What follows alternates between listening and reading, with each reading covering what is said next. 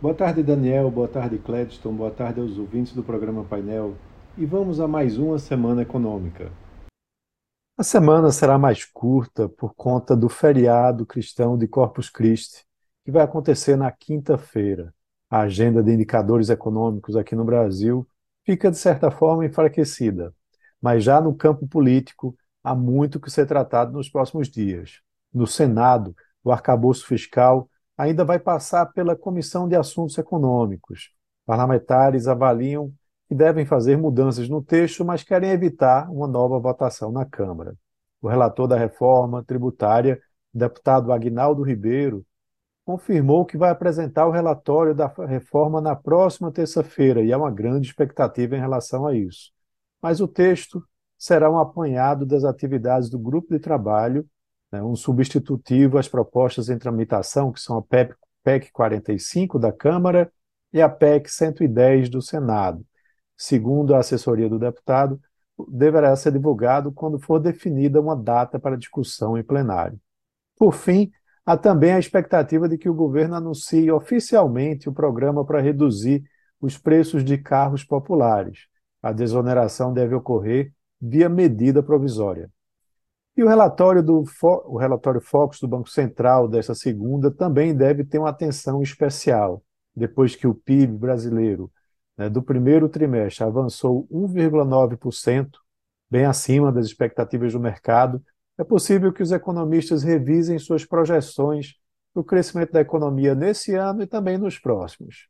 Já a inflação do mês de maio, medida pelo IPCA, vai ser divulgada antes do feriado na quarta-feira há uma previsão de desaceleração dos 0,61% que cresceram em abril, né, com apoio de preços de gasolina e alimentos.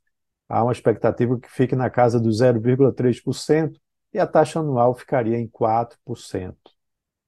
E na agenda internacional, há expectativas importantes, principalmente do desfecho da, da reunião da OPEP, que foi realizada nesse fim de semana, que deve trazer desdobramentos no mercado ao longo dos próximos dias, principalmente com a Arábia Saudita, que disse que vai reduzir a sua produção em um milhão de barris. Os estoques de petróleo dos Estados Unidos serão divulgados na terça e na quarta-feira. Outros destaques da agenda americana são as encomendas à indústria a serem divulgadas na segunda, balança comercial na quarta e os pedidos semanais de auxílio-desemprego na quinta-feira. Mas os investidores devem olhar com muita atenção os índices de gerentes de compras, os PMI, que serão é, divulgados, o composto de serviços, que vão ser conhecidos na terça-feira. Eles também estão na agenda de indicadores da Europa e da Ásia. Na China, o PMI de serviços vai ser divulgado na segunda, expectativa de recuo para 55, de 56,4 em abril. Caso a previsão se confirme, vai ser o segundo mês consecutivo de desaceleração, desaceleração da atividade. Na quarta-feira, o mercado vai conhecer a balança comercial chinesa referente ao mês de maio. Há uma projeção de crescimento de 7% nas exportações na comparação anual. Em abril, o crescimento tinha sido de 8,5%, e as importações devem apresentar queda de 5%, menor que o recuo de 7,9% do mês anterior. Por fim, os índices de inflação chineses serão conhecidos na sexta-feira.